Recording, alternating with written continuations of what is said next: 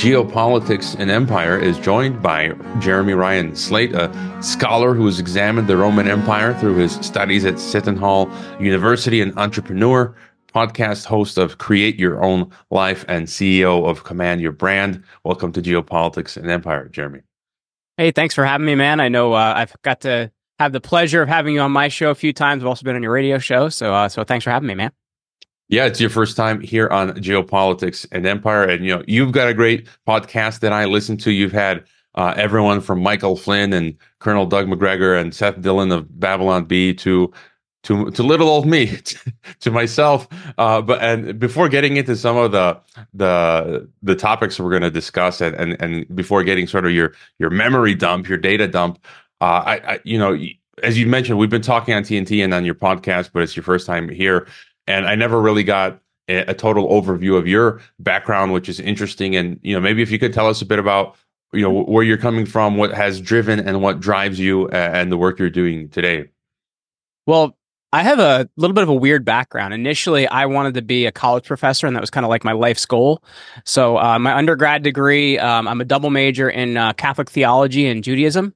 Um, and I took a lot of Russian history for some odd reason. my uh, master's degree is in early Roman Empire propaganda. I studied the tools that Augustus Caesar used to convince people he was God. So I've, I've really looked deep into that, looked into Alexander the Great, things like that. I was very obsessed with uh, things in that time period. I ended up actually teaching when I got out at a Catholic school that had just gotten rid of grades. And uh, let me tell you, that was an experience, man. It, it ran me out of the idea of wanting to be a teacher in about two years because I'm like, all right, so these kids realize they can pass one thing in a semester and pass for the semester. And I can see why getting rid of number grades ruins everything.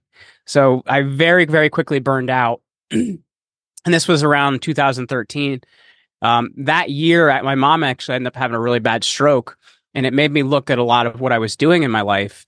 And I was like, you know, I don't know if I want to do this or what I want to do. So I went through a number of different things before in 2015, I started my current podcast, the Create Your Own Life Show, which we are uh, over 1,100 episodes deep in now. And also my company, Command Your Brand, where we help people to get their messages out in the right podcasts. Yeah. And I've been, you know, I've been um, sort of working with, with you guys to get some guests from you. And um, I really enjoy what you're doing um, on, on, on both fronts there. And, yeah, to get your thoughts then on the state of what's going on, and maybe we can start with America because we are both uh, Americans. Uh, some people get confused. Yes, I was born in Chicago in Illinois, even though I'm a Croatian citizen and uh, Mexican. Uh, and so the state of America, things don't look good. Uh, and you know, Jeremy, I've been for 20 years I, I, I sort of decided to expatriate from the U.S. empire in the 2000s. And my ticket out was Peace Corps Mongolia. But even back then, myself studying history like yourself, I just felt the empire was on the decline, and that what mm-hmm. we were mm-hmm. going to see in the coming decades was economic decline, um, deterioration, cultural degeneration, and author- the, the, rise of tyranny, which which we are now, I think, seeing. And so, what, what's sort of your take on where we are um, as you know the, the republic and empire I've had kind of a weird experience of it because I, for me, like I grew up very, very conservative. You know, everybody listened to Rush Limbaugh in my house, Sean Hannity constantly playing. Um, actually voted for George W. Bush in 04, which I highly regret. And I even remember the Iraq war happening in, in 2003 and remember thinking, okay, we need to do this. We need to handle this. We need to get out there. Like I would feel like I was very brainwashed by a lot of things. And then I discovered this guy angrily yelling on the radio. His name was Alex Jones. And um, it took me down a very deep rabbit hole of, you know, looking at things like, you know, Ron Paul and different organizations out there and things like that. So it's, for me, I kind of had around that 2004, 2005 time period, I had my whole worldview kind of disrupted because I expected one thing out of the world I was living in. I realized it was something vastly different. And so I think with a lot of Americans, they don't truly understand the world situation to be understanding what's happening, right? Like if they're, you know, getting the NFL, if they're getting these different things, if they're watching Dancing with the Stars, they're pretty happy. But I think for for me, the thing I look at is I remember in, in 2007 having my Volkswagen serviced, and at that point in time, it was like $80 an hour was considered to be expensive for car repairs. Those same car repairs are $160 an hour now. So if you look at the value of a dollar and how it's reduced over time, that's the scary part. And that goes back to, you know, fractional reserve banking, which is the tax that a lot of us pay because the inflation continues pumping up and we don't realize it exists. So for me, I look at it and I'm actually most concerned about the financial portion because that's kind of what pushes everything else and all these other things are just narratives to justify where it's going. But but what I'm looking at is we're we're moving towards more of a digital currency here in the US. We're moving more towards digital currency internationally. And I'm concerned they're going to crash the financial system to be able to do these different things. That that's, in my opinion, anything since 1913 politically is kind of just a, a, a ruse and a charade.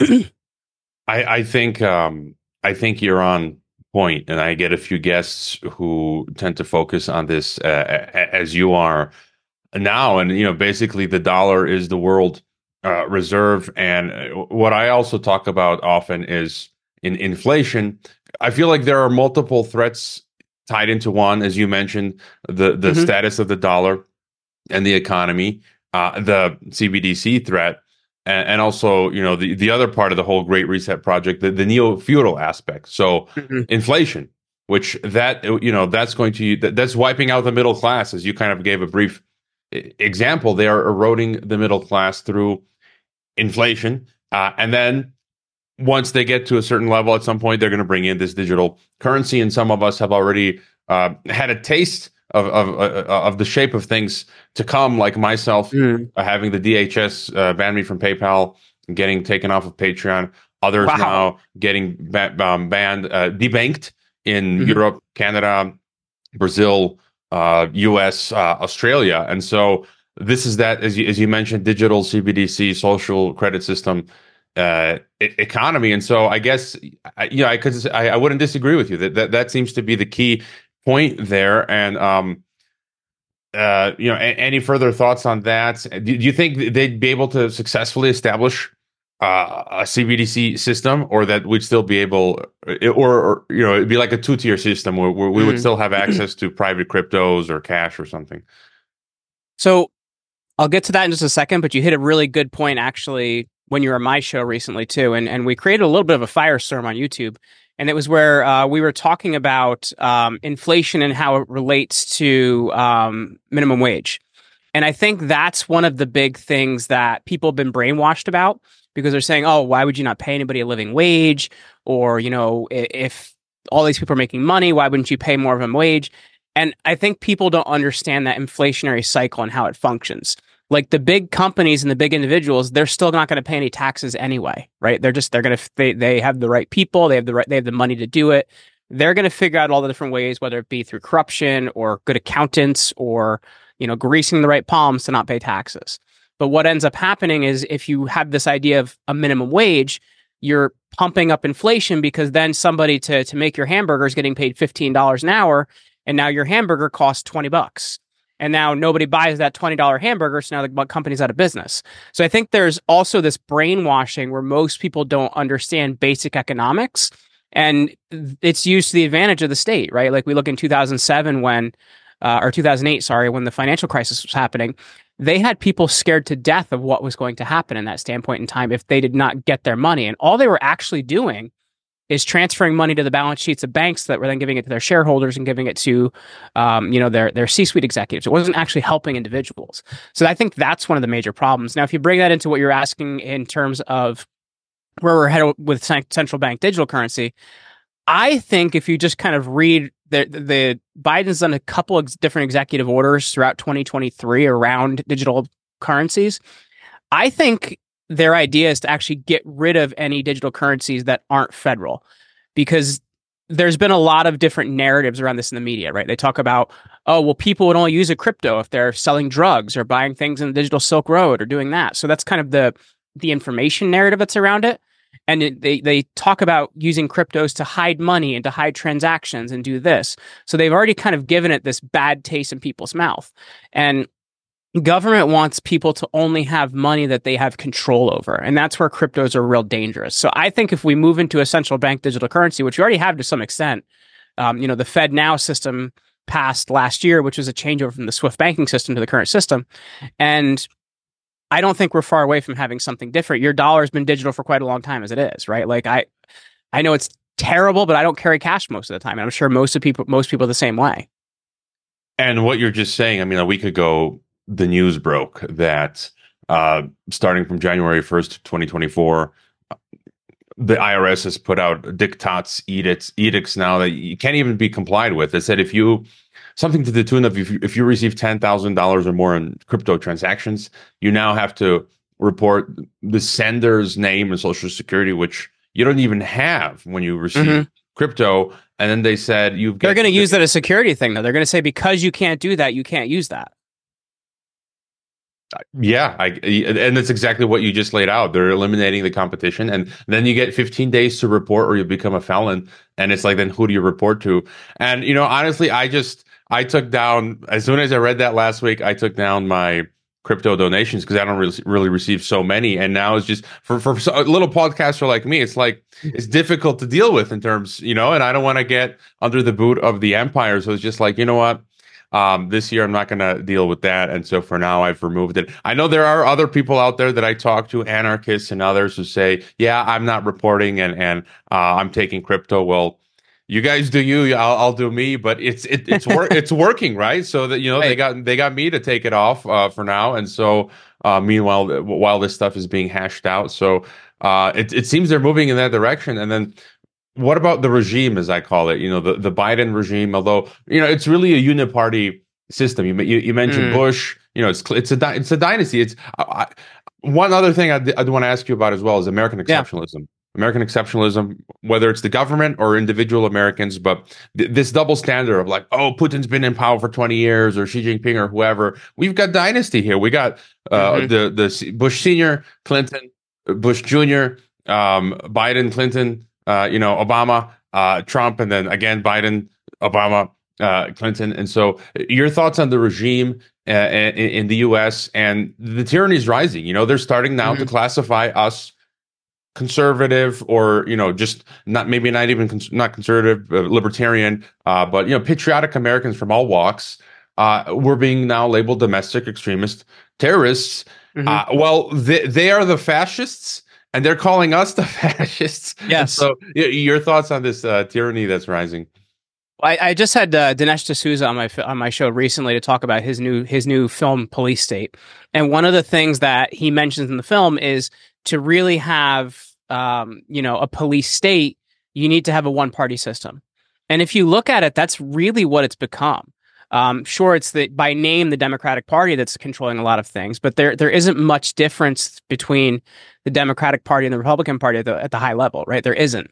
Um, they're all going to vote for their war in Ukraine as long as they're getting their kickbacks. They're they're going to vote for um, some of the worst corruption ever, which are these stupid economic omnibus bills they pass every year. They don't vote in individual spending bills.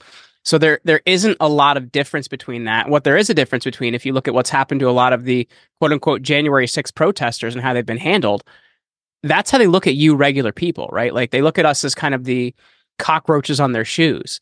And I think that's the the real issue is it's not political party. We've started to lose the middle class and we've started to become kind of a, a Marxist dream in a lot of ways, you know, uh, between a a, a bourgeois class and kind of a, a proletariat class is what we're actually seeing created here.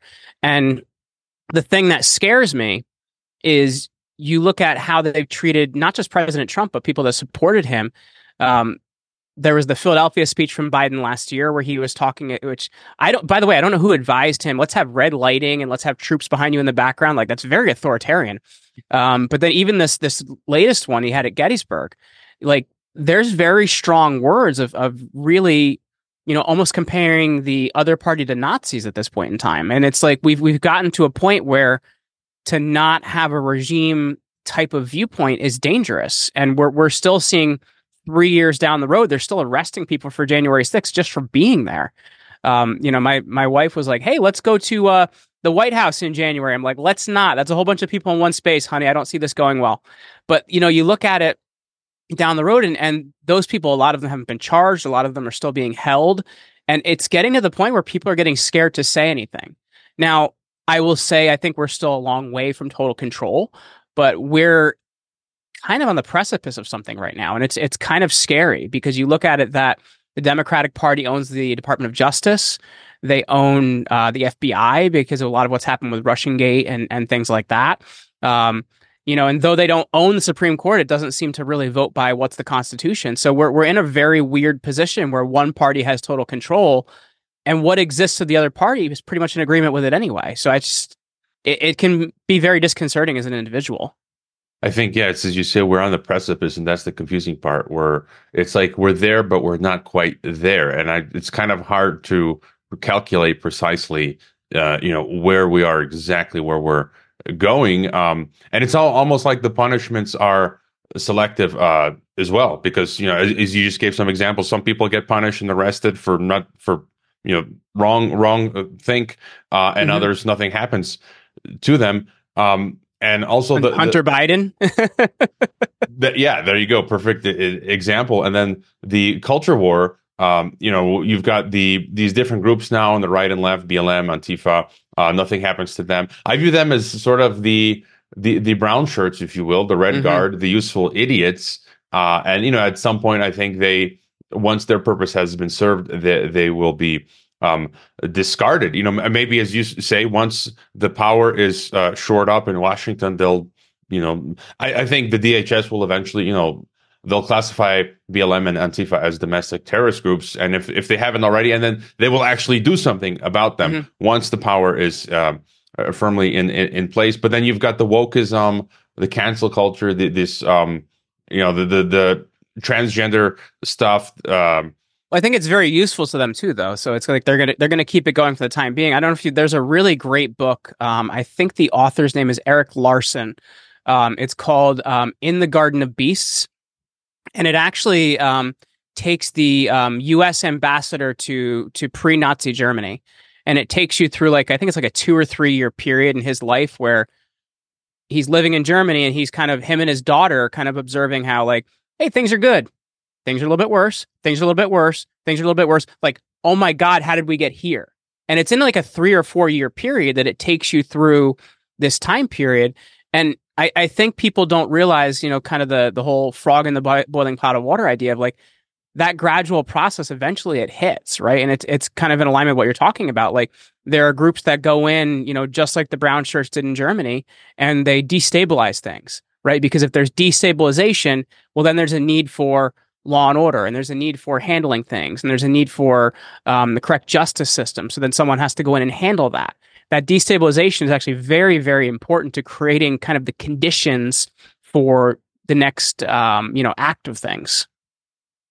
And where where do you see you know the globalist factor? This is something that i focus on a lot is this push mm-hmm. towards world empire or world government and you know they've got their tentacles in washington in every nation pretty much. And um, they're meeting soon this month. Um, davos I, I, think i saw one of the themes rebuilding trust. And it's like who are you kidding? We all know you are you know, the whole world knows you're sna- rebuilding trust. But um, y- your thoughts on on you know how you think of globalism? Is it as big a deal? Uh, is their power waning? Are they failing? Um, and, and whatnot so I I have it's interesting because I feel like my views developed a lot on this over the years, you know, from questions I've asked you, from questions I've asked other guests, from things I've been reading. And I feel like if you ask me 15 years ago, I had this idea of like kind of there's this one globalist group and they're trying to take over everything and you know it's connected to this group and that group and this group and it goes through that and they meet at the Bo- the Bohemian Grove and all that. And I think it's actually a little bit more fractured than that. Like if you look at it, um, I, am going to call on my conversation with Richard Poe on this. There's like t- kind of 12 or 13 families that control everything. And they've been out there for a very long time. You know, they're most likely connected to the House of Medici and connected to these different families in different countries. Like the families don't disappear. Maybe the names change, but they over time continue to go. Now, they all have the same end in mind, right? Of, of total control but there's different programs running by each family to do these different things. You know, one of those programs may be the World Economic Forum. One of those programs may be, um, you know, the CCP. But there are all these different programs running to get closer to the result, and they're just trying to see who can do it better, man. And that, that that's what I look at. Is there's competing programs which all have the same result going in the future, and they're kind of looking at which one's going to win and they all create enough destabilization to kind of mess things up. I wish I could say it was kind of more of a cohesive thing as the way I used to look at it, but I think it's really, you know, I've heard 12, I've heard 13, I've I've heard somewhere between those two numbers. I, I tend to believe more of 12 since I've heard that more often. But I think really if you look at it, there's probably about 12 different programs running at the same time. And one of them's going to win eventually, but they all kind of end up in the same thing. Does that make sense, or is that kind of a little too all over the place? no, no, it, makes sense because I've been having guests as well um, come to a similar conclusion as you, and you know, I, I don't have a firm. Um, well, know, to me, I think the only reason, like you could say, is like, okay, you, Bilderberg used to be the big thing, and nobody cares, right? Because it's like a program that failed and they discontinued it and they did the new thing, right? So it's like, it's hard to say it's a continuing narrative across the place. Yeah, yeah, yeah, and yeah, I, as I said, a lot of other people are, are coming to similar conclusion um, as yourself, and you know, getting a bit then into the American foreign policy.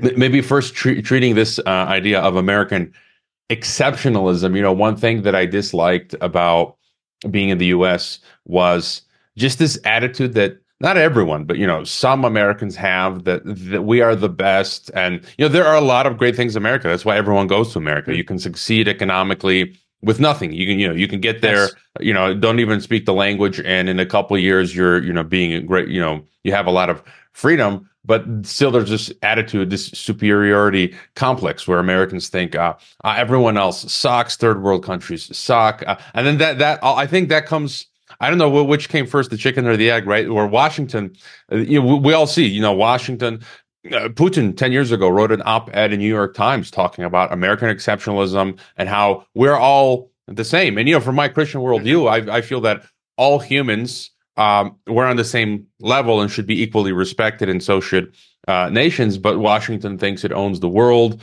They want to roll out full spectrum dominance. Uh, y- your thoughts on uh, American exceptionalism? it's tough because if you look at it like in kind of the the post World War II era, that's when a lot of these things change because at, for a period of time, you know, America was the main hegemon, right? Like we controlled a lot of different things, and we. But I think that the thing that it, okay, there's a few different threads on this. Like number one, like I think it's a good thing to think your country is good and your country's doing a good job, and you know to support your country and be nationalist in some ways. But I think at the same time, you have to understand your country can do some wrong and I think the problem is the way our the way our current state is set up. Unless it doesn't support the current regime, they're always going to talk about how it's a good thing, right? And they're always going to talk about how it's wonderful. So I think your kind of ideas of the country get shattered once you see some of the things we've done, right? You look at how Vietnam went and how that ended. You look at, um, you know, how we've used quote unquote having the reserve currency of the world to handle the rest of the world. Like you even look at Americans traveling in other countries. Like we don't always respect other countries well when we travel. And I, I think the thing you have to understand is my country is great, but other countries can be good too.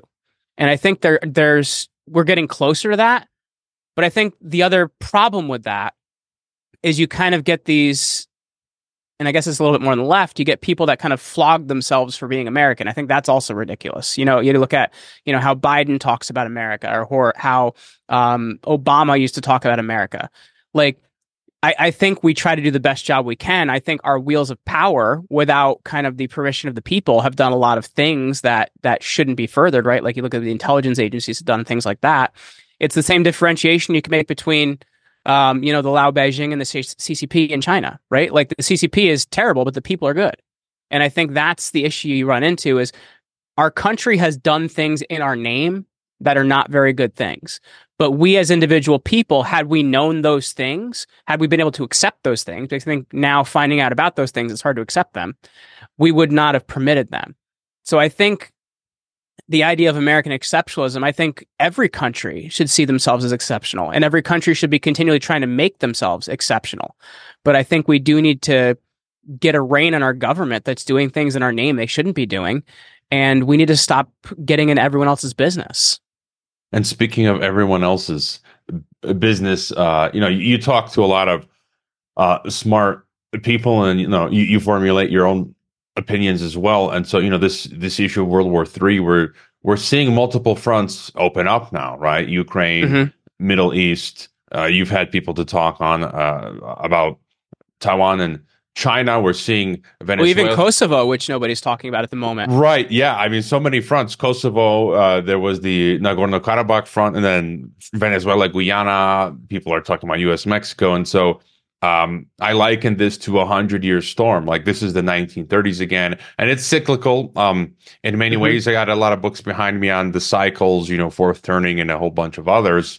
Um, your thoughts, uh, um, on on you know are we going into world three world war three do you think we're going to see uh larger military conflict between some of the great powers well i think it, it, you can attach a lot of this to economic cycles because if you look at it um, you usually have like some sort of a big bust before you have a war or a giant conflict so you look at kind of you know 1929 sets everything up um, there was an economic pan, uh, economic panic in the late 1800s. I cannot remember the exact year, so somebody else is going to have to quote me on that.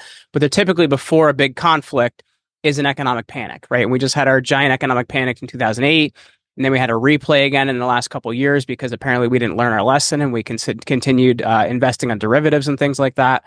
Um, so I think we are headed towards some sort of a global conflict.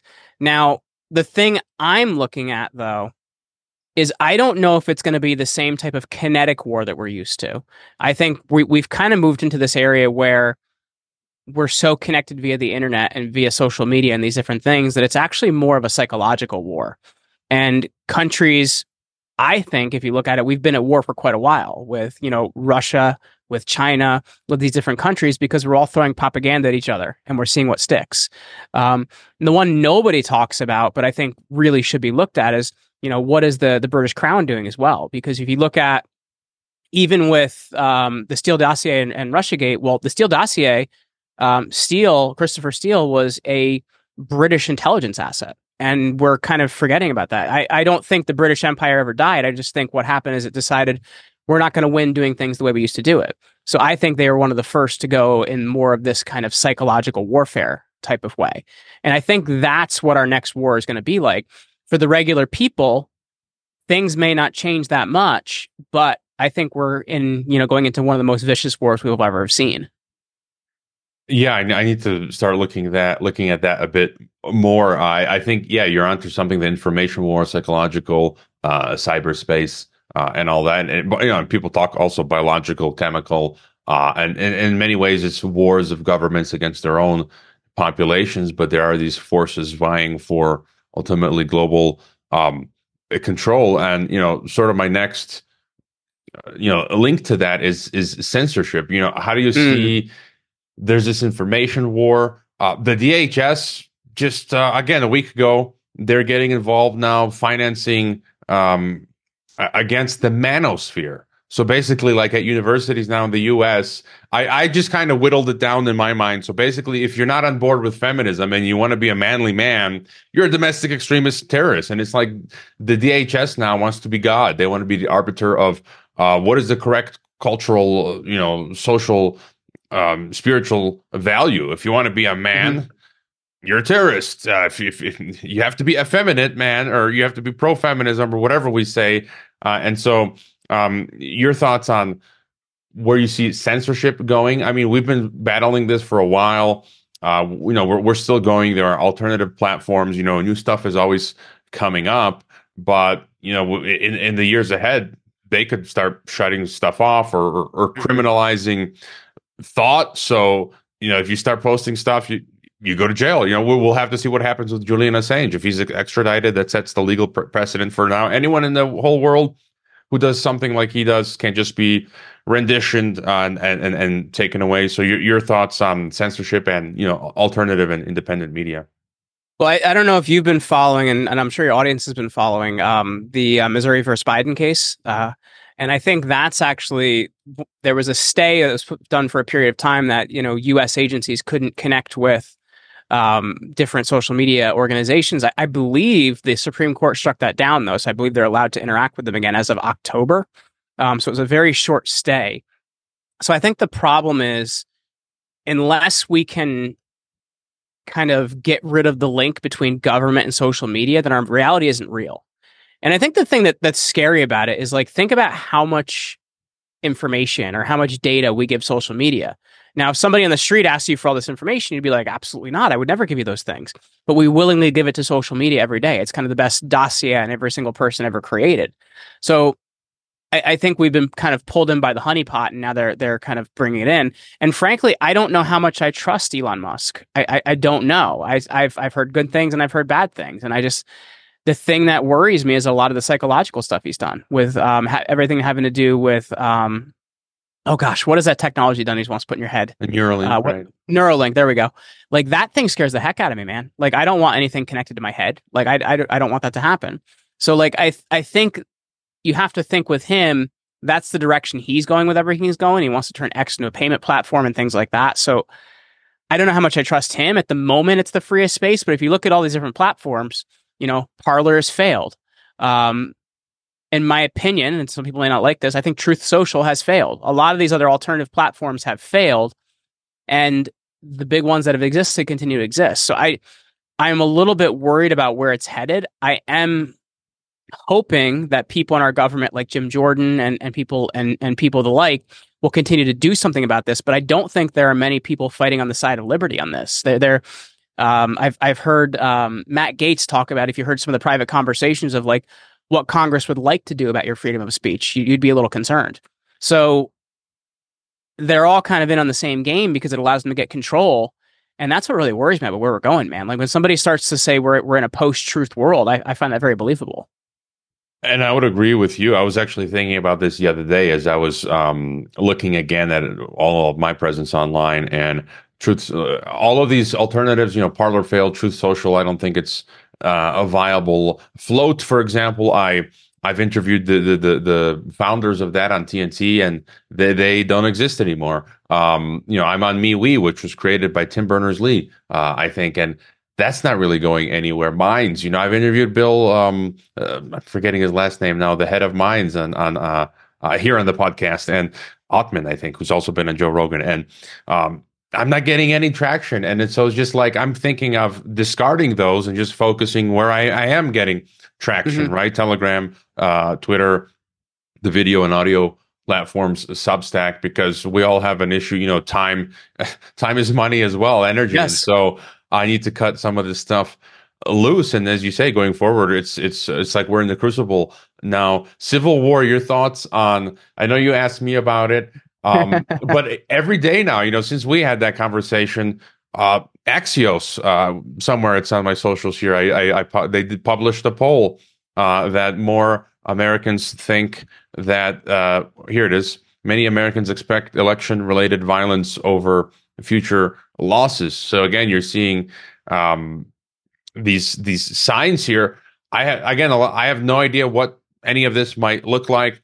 I do feel, you know, I listened to Clay Higgins and Tucker Carlson recently. I'm a big fan of Clay Higgins.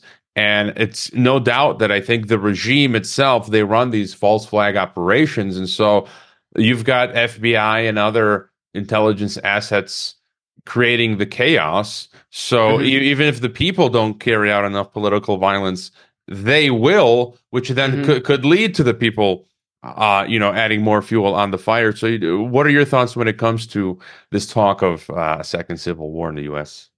Well, I, I, do recommend if anybody out there hasn't heard that interview with with uh, Clay Higgins and, and, Tucker Carlson, I would definitely go check it out. It's it's really interesting that he he proposes that he says he can prove at least two hundred um, FBI informants were involved in, in January 6th. And he says it's a lot more than that, but he can only reliably say it's about 200 that's scary, man, of like what those people could do. You know, people like Ray Epps, people like, um, you know, the the tower guard there that was telling people to go in and out. There's he's he he proposes in that in that interview. For most people, there's no way they can figure out their way around the Capitol without a guide, right? So I think to to figure out like, oh, how did they get to the chamber and things like that, like it's kind of strange how they got there. So to me, that's the one thing that really worries me is kind of the direction we're going with things of you know, they're kind of setting us up and it's more of a Hegelian dialectic, right? Like they have the solution in mind. The solution is control. So what do we need to happen to make the control? Now, the thing I've struggled with is if you look at the first American Civil War, it really was geographic. And even a, a lot of the, the stories they tell around it too aren't true. Like, oh, it was a war to end slavery. Well, not really. It was an economic war, and then slavery ended up being a part a part of it, right? Um, even in the Emancipation Proclamation, um, when Lincoln issued it, it freed slaves in territories currently under rebellion, which he had no control over anyway. So it didn't actually do anything. So I, I think number one, we're not told a lot of truth around what happened in the first Civil War. I'm, now I'm not saying, hey, I support the South and let's you know go do this and let's keep people enslaved. I'm not saying that. What I am saying is we don't tell the truth on our history and we've started to get further and further away from like what's happening so it becomes easier to tell a narrative to people now i don't see how it happens geographically because there isn't the same north south split that there was. What does exist is like a city and state split right? Your cities are different than your states. A lot of your states are red and a lot of your cities are blue. And if you have enough big blue cities like in california it swings your state blue. So I, I struggle to see how it's going to be like in that that movie that's coming out. How they're saying, oh, it's Texas and California joining up and doing whatever. Like I just don't see states being able to split off because I don't see them having enough power unless people leave those states. Right? That's something that could happen. Is we get to a certain point, people could say, "Well, I'm leaving Texas, or I'm leaving California, or I'm doing whatever, and going to a different state." We have seen that a bit, and COVID did force that a bit. Actually, with forcing people to move to places like Florida, move out of New York, and things like that. Um, but I do think that especially during this election, they're pushing us towards something. I think there will be an election in 2024. However, I don't think it's going to be what most people expected it to be. I do think it will be more of a, a Ron DeSantis versus Gavin Newsom type of standpoint, which, because to me, it seemed weird that, that Hannity had a debate with two guys that don't really matter. Um, but I think that's your, your 2024 fuel is what you're looking at. They're going to eliminate Trump. It's going to piss somebody off. They're going to do something stupid. And then they're going to say, okay, now we have to do this because this person did something stupid. And I just don't see Biden making it to the election. He's just, he's too darn old. So it's, we're, we're in a really weird standpoint right now where I think 2024 is going to be kind of this, you know, no seatbelts year like we've ever seen in our history.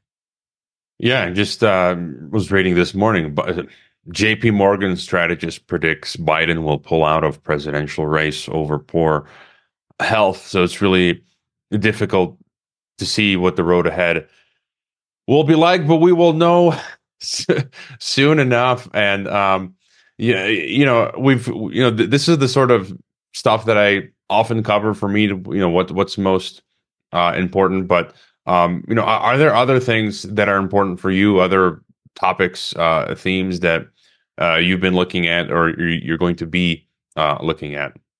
Well, to me, the most important was education. Because if we're not doing something about education, and there's a lot of different threads in this, right? If you look at kind of the the whole student loan crisis, right? If you wanted to start a business, there, I can't tell you, man. I've been been in business for eight years. It took us five years to get a substantial line of credit and a business credit card, which is ridiculous. But you can get a student loan where you get hundred thousand dollars, and they just give it to you easy, and they do it at you know six to eight percent interest. Which, by the way, they used to be two or three percent interest. So the one part of it is the debt crisis it creates. People come out of school with 50,000, 100,000, 200,000 in debt. So then when they get out, they have this need for money which they're not going to get an entry level job. So you have kind of the economic thing around their around everybody's neck. That's one part of it. The other part of it is people aren't coming out of school with a with a skill they can actually do something with. They're they're getting a lot of ideas and thoughts and things, but they're missing they're totally missing application. You know, most marketing professors are marketing professors because they don't know how to market or they failed at it. And I, I, it, the U.S. government actually employs the most MBAs, which is quite interesting, Masters of Business. So there's that aspect. But then if you bring in also the woke aspect, our colleges have become just these woke factories of turning out people with bad ideas. So we have kids that can't make money, they don't have applicable skills, and they're just kind of win with their ideas. Like we're really ruining the next generation. So I think there has to be some sort of giant kind of turnaround in in higher education. And I don't I don't know if it's that loans would have to be underwritten by the schools because then they really care. Um, my favorite idea is you have people do 15% down, you know, of what they would do uh, to start, right? Because they have to have some money in to have it in the game. And then let's say your first three to five years out of college, your school makes 5, 10, 15% of what you make. Well, they would really want to make you productive then. So I think there needs to be some kind of giant change in that but that also means you have to clean out your colleges of education you have to look at like you know what skills do people need because they're missing there's a giant skills gap so if we don't fix education we could fix all this economic stuff right now, but we'd be screwed anyway because we're going to have a next generation that can't and doesn't know how to do anything. Yeah, I've also been having some conversations with folks regarding the next um, generation. Newsweek reported recently that there's been a huge decline in males um, attending college and university, and I think there are a lot of alternatives. Trade schools. You know, if I were 18 again and I knew, mm-hmm. uh, you know, some of what we're talking about, I would just skip university and go to a trade school. They're saying now you can go for, you go six months, nine months, whatever, a year. You learn a real activity to do trade, whatever it is, plumbing, carpentry, electric. There's a need, huge need for all that stuff, and then it's we that the, it, I was guilty of that when I grew up. You know, 20 years ago, I had this mentality, and I would even joke about it. My mm-hmm. father's a, a, you know blue collar working class, and I you know I went I studied as you said liberal arts, white white collar, right, teaching and all that, and then I was poo pooing the, the, the working class, uh, the the blue collar stuff, and you realize that they're making uh, easily a year fifty grand, a hundred grand, more than that, and the, these guys, as you mentioned, they're getting. Uh, out of university with liberal liberal arts, hundreds of thousands in debt. They can't do anything, uh, and their life is ruined. And so I, I think well, we, there's we also are- a couple different issues in that too. Like there's a giant trade shortage right now. If you want to make a lot of money in the next five to ten years, become a plumber, become a pipe fitter, become an electrician, because people aren't going into those careers because they're seen as like dirty, right? But there's a lot. Like I worked for a house painter in um, high school, college, grad school, like for a good 10 years. And I had to learn basic carpentry. I had to learn a lot of different things. So my wife loves it now because I do all these projects at home and she, they look like she hired somebody. Um, and I think it's important to be able to have that, that skill set to be able to do that. Um, but number two, like, let's say something does happen in the economy. You need to be able to have a tradable skill. And I think we're in a really rough position if we don't have that, right? Like you need to have a trade. Yeah, and uh, I, I do think we are seeing some of a, a bit of a resurgence. Um, so people are slowly going in that direction. So um, uh, that's good. Uh, a- any thoughts on the biosecurity state? You know, we went through the pandemic, air quotes, um, and the, it, it, it, seems like you know governments around the world are still finding, um, still trying to talk about it. I, I read a headline yesterday: tri- triple de- triple demic threat or some nonsense like that. But um, do you have any fears they're gonna uh, keep, you know bring this back at some point in the future? This dystopian biosecurity uh, agenda. You know, I think a lot of people have wised up to it, man. I think a lot of because I think that's actually the thing. If I look at a lot of my friends, that's a lot of the things that woke people up, right? Like they didn't care if it was politics, they didn't care if it was culture. But once the biosecurity state come in, man, they're suddenly conservative or libertarian. So like it's really happened with a lot of people in my life. And um, I actually take a lot of pride in. So I've had COVID three times. Um, I take a lot of pride in. Uh, a lot of people around me had it last week, and I got a little scratchy, and I finally beat it. So I guess I've built up my immune system again. But I I, I think um, we're seeing a lot of people starting to build up immune systems again and things like that, where they're realizing like, hey, we can beat this thing. Because you know what happened is if you're not exposed to diseases, if you're not exposed to different things, like you lose your immunity, right? Because you have to learn new immunity. You know, it was a new disease. We had to learn how it works. And I think, you know, bodies like my own in this past week have been able to have been able to beat it and been able to do better. So I think a lot of people have kind of wised up to this because they're also seeing as well, you know, how bad the treatment was and how bad these different things were. Like the number of people that died from being put on a ventilator and didn't die from COVID is is a little bit crazy. So I think we've gotten to the point where people have wised up enough and they're just not going to permit it. Now, the thing you do have to worry about, though, is like the WHO making a partnership with YouTube and things like that. So it's like they're still trying to control our information, even if we are waking up. So you're people having people that are having firsthand experience are saying, oh, okay, I don't agree with it because I've experienced this. And they're talking to other people they know, but you're losing the ability to do it online. So I think that's something we do have to really worry about. But I don't know, man. Like one to one, I don't know about you. I've I've seen I think the biosecurity state has woken up more people I know than anything else I've experienced in my lifetime. Yeah, th- that is a good point. Um, and you know, w- one reason I I like talking to you is that you, you know I I'm I shamelessly say I'm uh, black pilled or cyanide pilled is, in, in, a sense where I take that from Legal Man, a huge fan of his, JonesPlantationFilm.com. Watch it if you haven't. And, um, uh, and you, you know, you've got a very go getting, uh, attitude and very optimistic. And so, you know, given the situation we're looking at, you know, thoughts on what do we do? Yeah. Well, I, I think there's a few things you can do. Like I'm I'm not a like I don't know that school choice is the answer because I'm still worried about like, well, if they're controlling the money, they can still decide on what our kids are learning, but it's still better than how things currently are. So I think number one is education. You know, if school choice is what you're willing to do, then great, go after that. If you have the time and the ability and you're willing to homeschool, go after that. You have to start handling things on your local level and in your family. I know for us, uh, we have two dozen chickens, we have a pig, we have different things at our home. So like um, I will say during the winter we do have to still buy eggs um, every every couple weeks because we just don't get the number we do during the summer. I get a dozen a day during the summer. I only get you know three or four a day during the winter, and we eat a lot of eggs. But how can you start to become more reliable on yourself, and how can you start to handle your own family? I think when you're doing that, when you're teaching your kids morals and values, when you're teaching your kids religion, like you know one of the things that scared me the most in in in my uh, theology studies was when I had to study Catholic social teaching. It's literally just Marxism. So I think it's getting back to you know what are our real um, you know religious ideas? What are our real religious traditions? How are we spiritual? I think people can get too much into the the bookishness of it and studying like the different philosophers, the different theologians, and things like that. To me, I go back to you know what does the doctrine that's been around forever say? You know, what does, you know, the Bible say? What does, you know, sources that have existed for a very long time say, not somebody else who's a secondary source. So I think that's what it comes back to is really holding those things that are true and helping to further those in your own life. And you know, for me, like in our in our lake here, we have a homeschool community where all the families work together and they operate. So like how can you help other people to do the same thing you do? Because if you're just helping your family, sure you're making a difference, but are you going to make a difference for more people? And I think that's what it comes down to.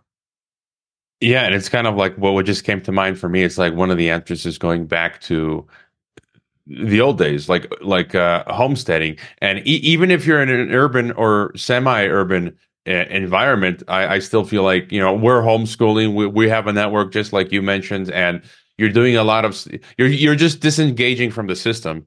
Uh, yes. You know, number one, you're not doing what everyone else is doing, and I often fi- find one of the biggest obstacles uh, is is the group.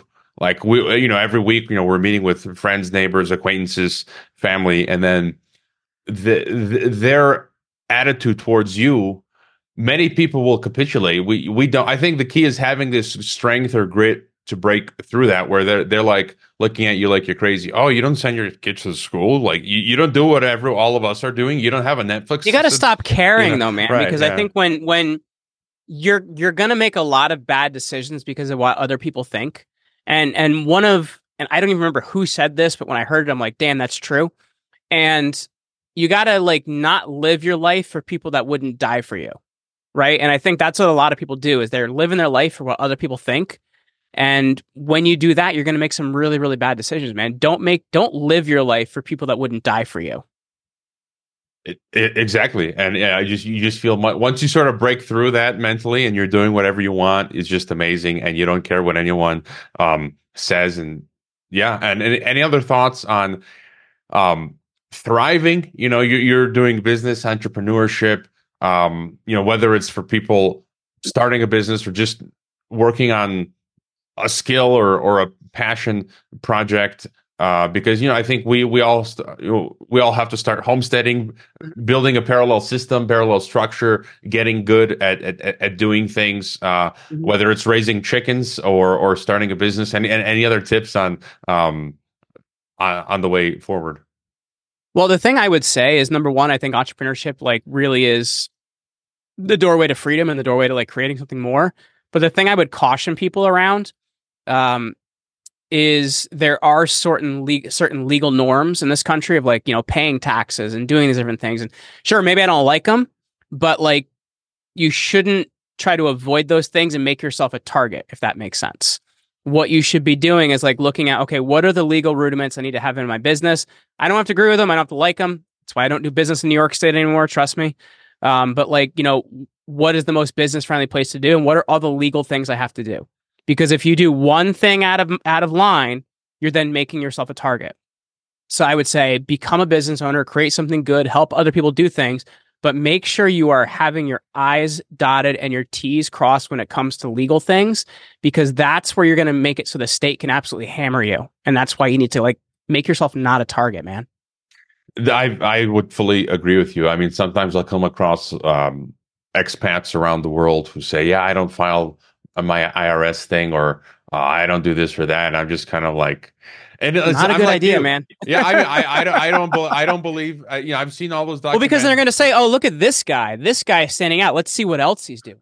Exa- exactly, and I've seen all those documentaries, and I fully agree with them. For Aaron Russo, Freedom to Fascism, IRS agents themselves, like there's no law you have to pay income tax, but if you don't, and you're doing something like you know maybe I am, where yeah. you know you're pointing out the uh, you know what what the regime is doing, uh, it's you're ripe for being uh, targeted. So it's it's best not to uh, mess with that stuff. And so um, I, I, learned that lesson the hard way when I was 19. I was driving a I was really into cars when I was a teenager in my 20s, and I had a, a souped up Volkswagen Golf that was like turbo and like you know it was lowered and it had a loud exhaust and all this stuff.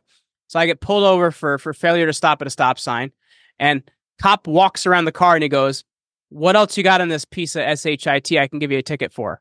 So it's like once you stick out, man, they're gonna find you. So it's like you know at least blend in. it, it, it, exactly. Yeah. Yeah. I mean, it's like well, once I get the DHS, I'm on the DHS's list. Uh, yeah, I don't want to mess around. So yeah, that that's a uh, excellent point. And so yeah, and, and any you know final thought for us then? No, I would just say like you have to realize that if you don't agree with something and you see it, you have to point it out and do something about it. You can't decide it's someone else's job. But I, I would also think that you can't live passively, man. You have to be active in life. You have to be active in doing things. And I think to to depend on an employer or different things like that is not the right way to go. You know, build a business, create something, create value, build valuable final products other people want to exchange for.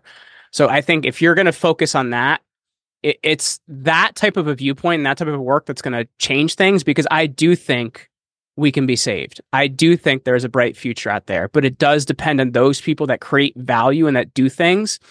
And if you look at in socialist and communist societies, the reason they fail is when there's five people working and the one guy sleeping under the tree makes the same as the other four. Well, then you stop seeing people create value. And that's when we're doomed. But there's still an ability to create value. There's still an ability to do things. And I think if as an individual, if you can do that, you're actually furthering the world a lot better than a lot of other people are.